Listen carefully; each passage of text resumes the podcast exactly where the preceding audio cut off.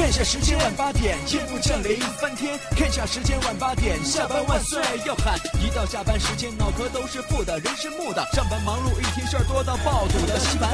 看下时间晚八点，停下广播翻天。看下时间晚八点，下班万岁要喊。主持谈笑他什么都敢，什么都敢。负面情绪全部丢翻，排除你的所有不安。开心 taxi，道听途说。困了吧？嗯。累了吧？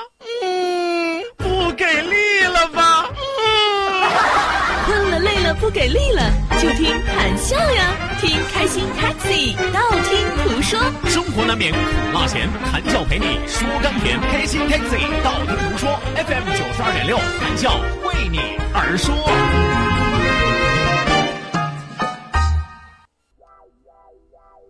When I met you in the summer, to my heartbeat sound, we fell in love as the leaves turn brown. And we could be together, baby, as long as skies are blue. You act so innocent now, but you lied so soon. When I met you in the summer. 你是不是觉得我傻？你是不是觉得我好欺负？你是不是太不懂得尊重别人？说来不来一次，我忍了；说来不来两次，你玩我呢？我可什么都准备好了，为了你，衣服、裤子、鞋子，我是一应俱全。可你呢？连个影我都没看见。你看人家北京，你去的声势是多么浩大，你再看看我们这儿，冷冷清清，凄凄惨惨戚戚呀。行，我彻底死心了。行，我对你彻彻底底的放弃了。今天，我郑重其事的告诉你，我以后再也不等你了，我以后再也不相信你了。去你的吧！天气预报。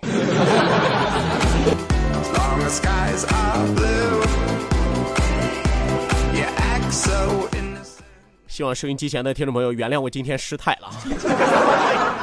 我今天岂止是失态了啊，我连失书都有。哎呀，为什么会这样？为什么会这样？是吧？从昨天晚上开始，咱们就叫嚣着风来了，雨来了。结果今天呢，是风来了，我都快疯了，我都快。雨呢？说好的大雨倾盆上哪儿了？说好的暴雨连天在哪儿呢？这么不给脸是吧？啊，这么不给脸是吧？啊，你看人家北京，你再看人其他的地方，那雨下的哗哗跟不要钱似的。你再看咱们青岛，说好了下雨不下，说好了暴雨不来，跟不要脸似的。怎么了啊？看人低呀？啊？瞧不起我们这儿啊？难道就不懂得什么叫做雨露均沾吗？是吧？所以我就说天气预报真有点太欺负人了，你们。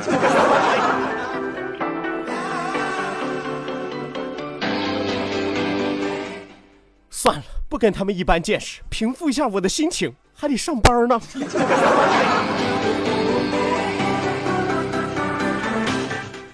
好的呢，收音机前的听众朋友，北京时间的二十点零八分，欢迎您准时走进 FM 九十二点六，每天晚上八点到九点由谭笑为您送出的开心 Taxi 道听途说娱乐脱口秀，我是主持人谭笑笑。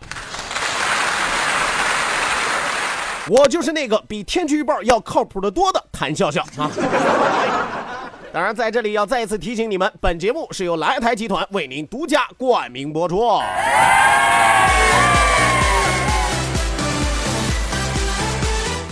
虽然没有雨水哈，但好在咱们这儿有酒水，是吧？虽然雨水没有办法让你下个透，但是谈笑在这儿，酒水管够。哎。说一说，笑一笑，不说不笑不热闹，笑一笑，咱们就十年少。我相信收音机前有很多的听众朋友和我的心情是一样的，对不对？人家那边下的多热闹，可你看咱们这边呢，这家干的都快冒烟了都。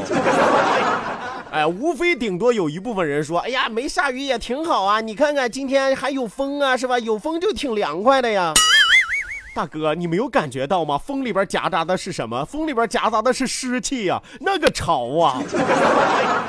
哎呀，今天青岛一定会成为全国最潮的城市。收音机前所有的听众朋友，您今天一定都会成为潮男潮女啊！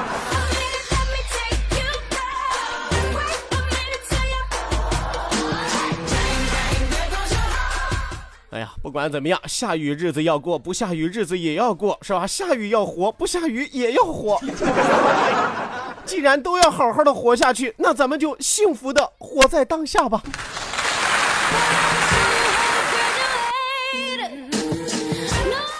好了，那希望有更多的朋友在今天晚上和谈笑过得开心，过得愉快。不管有没有雨，谈笑都会给你们滋润的感觉，哈。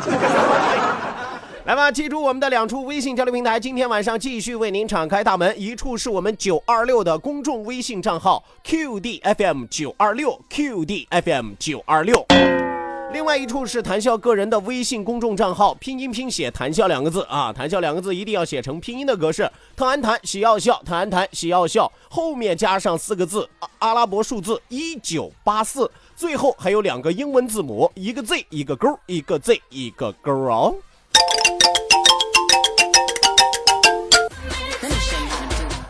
OK，那网络收听我们的节目，欢迎您手机下载蜻蜓 FM，搜索青岛西海岸城市生活广播，或者直接关注我们九二六的公众微信账号 QDFM 九二六，同样支持在线直播。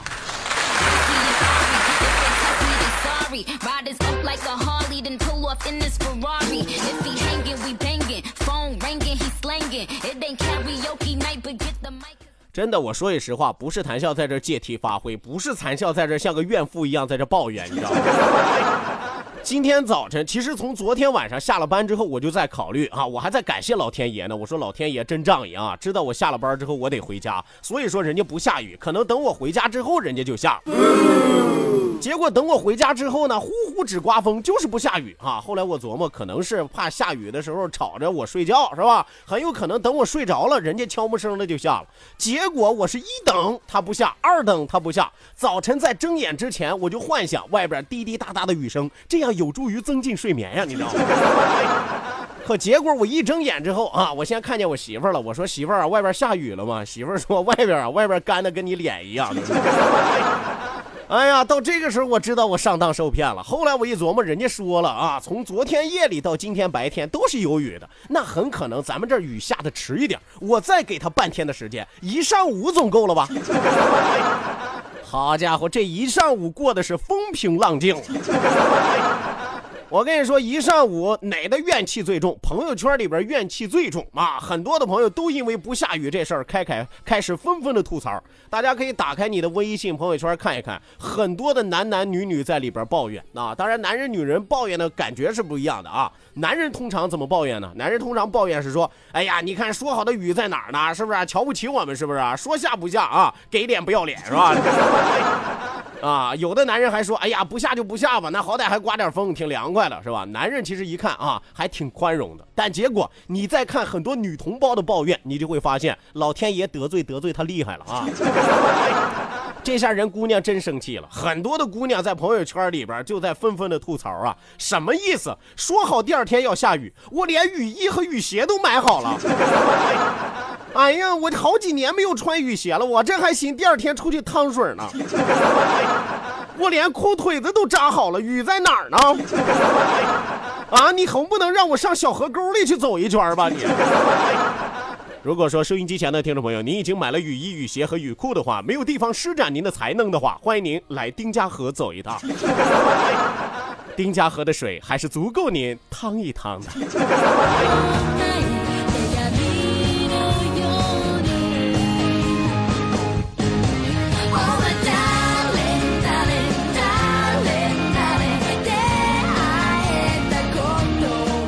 所以说，你说吧，因为一场雨是吧，引引来大家多大的烦恼啊！有朋友说，那是不是下了之后就不烦恼了？我跟你说，下了之后烦恼的人更多。不下骂的是你不讲诚信，下啊是说你不近人情，是吧？假如说今天真的下了雨了，我跟你说，朋友圈就改了啊，所有的老爷们就会抱怨什么呢？你看看今天下这雨是吧？下雨下的这么大啊，老板也不给放个假是吧？这家老板和老天爷是一伙的呗，这是。是吧？所有人都会在抱怨说下雨天为什么还要去上班啊？这是男人的抱怨，或者说男人也也有的会说，这么大的雨就应该在家，是吧？约上三五好友打个麻将，中午头好好嘬两口。啊，这是男人的思维。结果到了女人呢，是吧？女人如果说下雨下的大了之后，女人会怎么抱怨呢？下这么大个雨还让人怎么出门？好容易化好的妆，出去之后就变成唱京剧的了。那家一雨风一吹，雨一刮，是吧？那还不直接就变成大脸花，是吧？是吧？或者说有的姑娘就会抱怨了，是吧？你看看，你看看，我还没来得及准备衣服呢，它就下了。你说下的这个天让我穿什么衣服？冬装我都已经收拾起来了，夏装又太薄了。这么大的雨，我一出去，这不失身了吗？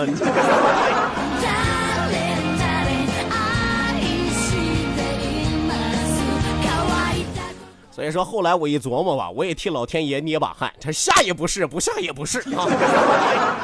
你们能不能饶了老天爷，让他好好的过个日子？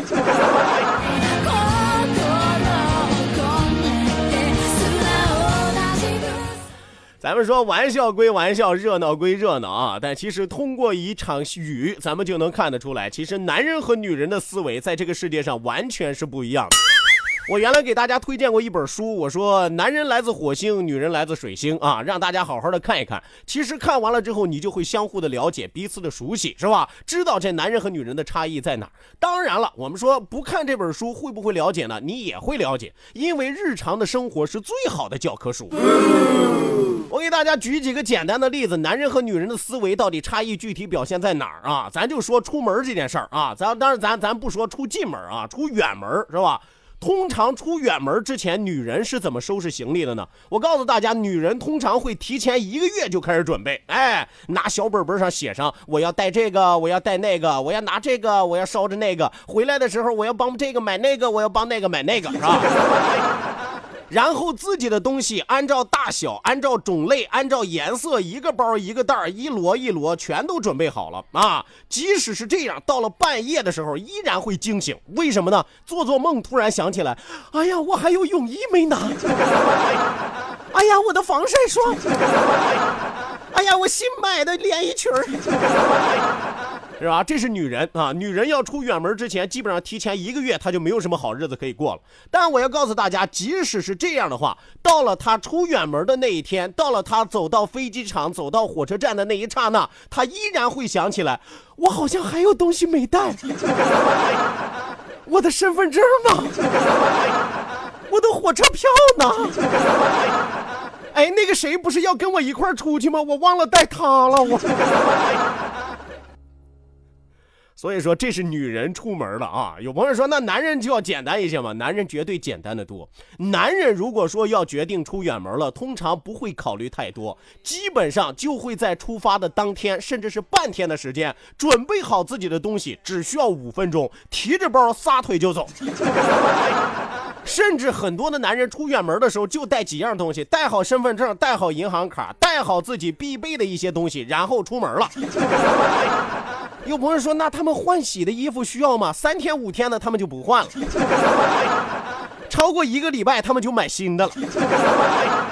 啊，有朋友说，那他们就不讲究嘛？是吧？你到了一个陌生的地方，你住别人的地方，是吧？你不用换睡衣啊，你不用换内裤啊，你不用换袜子呀，是吧？你太不了解男人了。在这个江湖中，男人有一个统称，叫做“臭男人”。他们是怎么臭的呢？细琢磨一下，五分钟就搞定。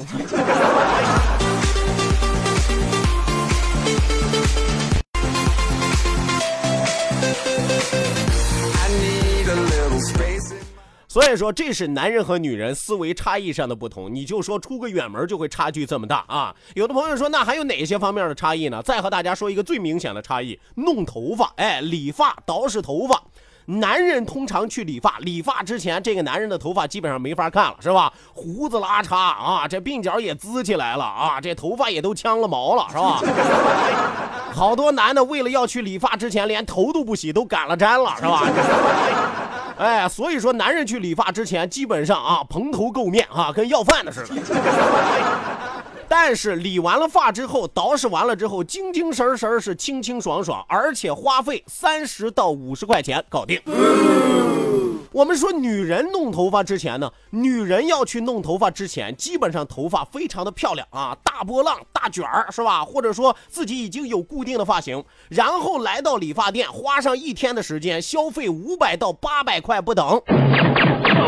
但是问题就在于，等他捯饬完了，等他弄完了头发之后，你再看，和他去之前没差别，只可能说稍微利索了一点，甚至连长短都没有变化。所以你说这俩钱，我有时候就在纳闷，你说这个女人去弄完了头发，这个钱她都花在哪儿了呢？后来我一琢磨，我终于知道她这钱花在哪儿了，花在理发师和她陪聊的过程上。这家去弄个头发，跟人家唠的呀，跟人家聊的呀，给我弄弄这个，给我弄成这个，先给我来个大波浪，嗯，不好看，再给我拉直吧啊。所以说，捯饬来捯饬去啊，五百块和五十块的差距在哪儿？差距啊，那大了去了，那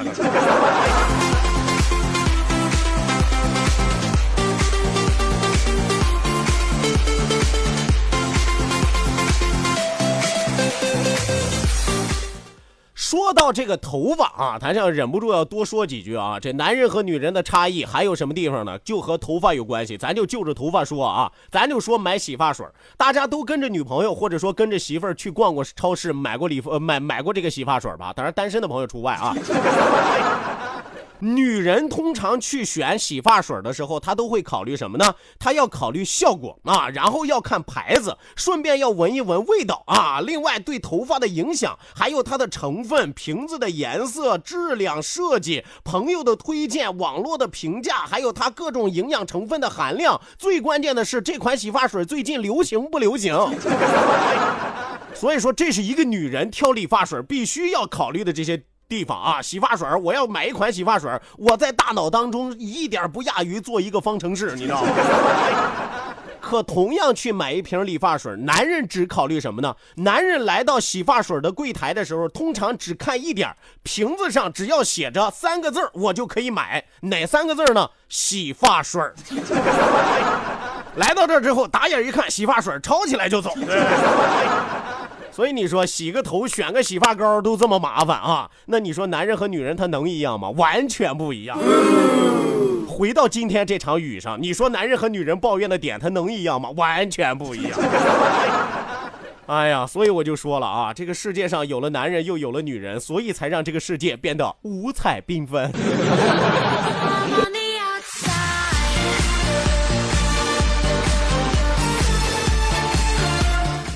好了，那关于男人和女人的差异啊，今天就和大家聊这么多，说这么多，我一口气儿都告诉你们了。万一你们都掌握了，是吧？再不听我的怎么办？是吧？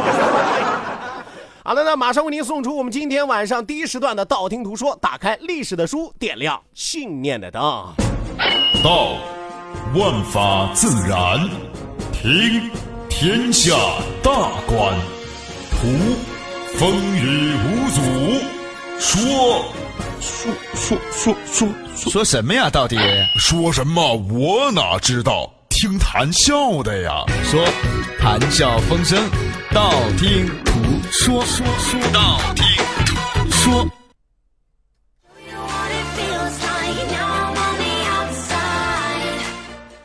好了，那打开历史的书，今天晚上谈笑继续为您盘点的是中国历史传说当中的十大侠客。哎，关于侠客，多多少少都带一些武侠的特色啊。很多喜欢看武侠电影的、看武侠片的，或者愿意看武侠小说的，最近算是您耳朵有了福了，是吧？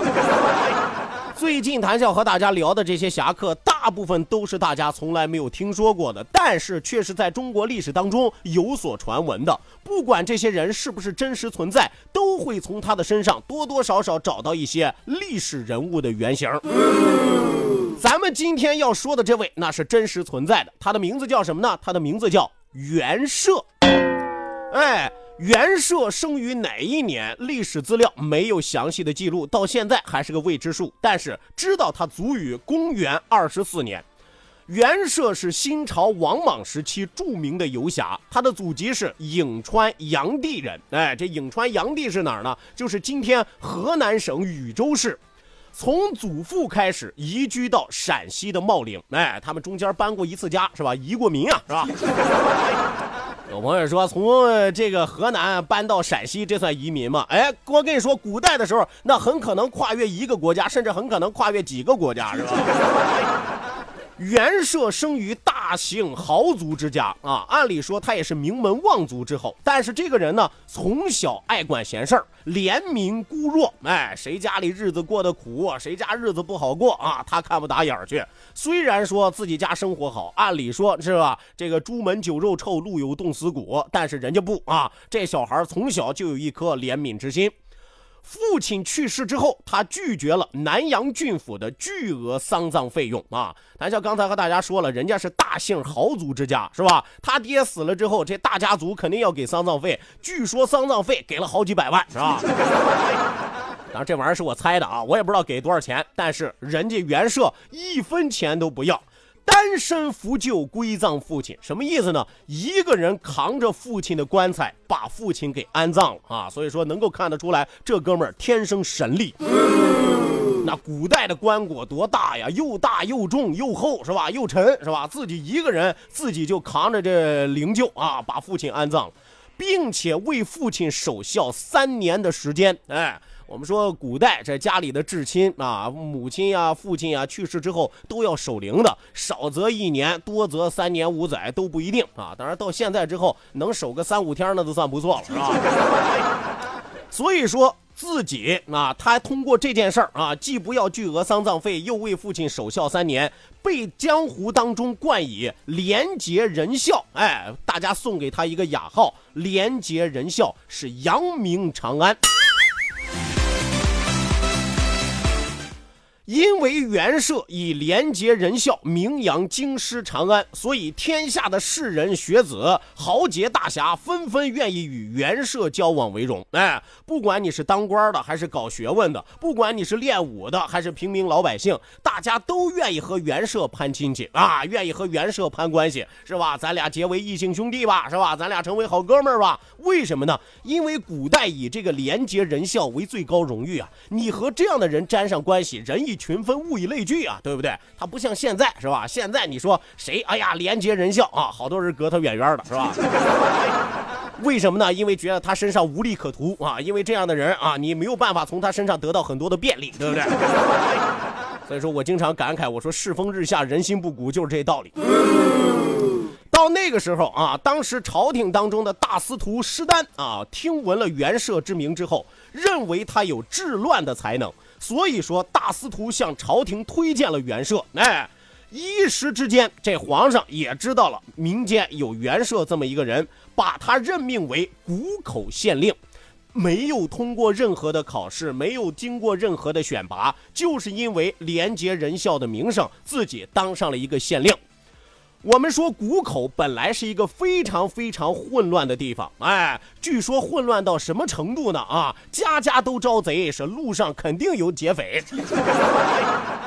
但问题就是这样一个混乱的地方，袁绍到任之后几乎没有采取什么措施。送席分庭是奸猾逆迹，什么意思呢？所有打官司的全都销声匿迹了。哎呀，我们不打了，我们和平解决。所有的老奸巨猾的，或者说是大恶的那种为非作歹的人，突然都销声匿迹了，不知道去哪儿了。社会治安迅速好转，所以说历史上称之为什么呢？叫做不言而治。什么叫做不言而治？我根本不需要什么办法，我不需要什么手段，我甚至连句话不用说，这个地方治理好了。这就叫什么？这叫人的名，树的影，是吧？人的名气大了之后，大家都会有所感召。这充分也说明了古代的民风民俗还是相当的淳朴的。当然了，后来以袁绍的性格，他是不适合官场的。我们说辞官之后，开始四处游历，广交天下的英雄豪杰。遇到有人危难的时候，绝对的慷慨解囊，或者是拔刀相助，能力所及，从来都不会推辞。据说有一次在宴饮的时候，就是在外边喝酒的时候，他见到朋友邻居家的老母亲过世，因为家贫无法下葬，立马掏出自己身上装的所有银子赠予了对方。哎，并且和人家说自己老母亲去世了，一定要好好的操办，弄得风风光光，所需要的事物全都得备齐了，是吧？如果不够，你再来找我。我们说这就是有勇有谋，而且非常慷慨、非常洒脱、心怀善念的袁绍啊！当然，有朋友说这袁绍最后怎么样了啊？历史总是这么的不公平，袁绍最后遭到小人的陷害，身首异处，死的非常的惨。以上就是这一时段谭笑为您讲述的中国历史上的十大侠客之袁绍，为您说到这儿，讲到这儿，稍事休息，马上回来。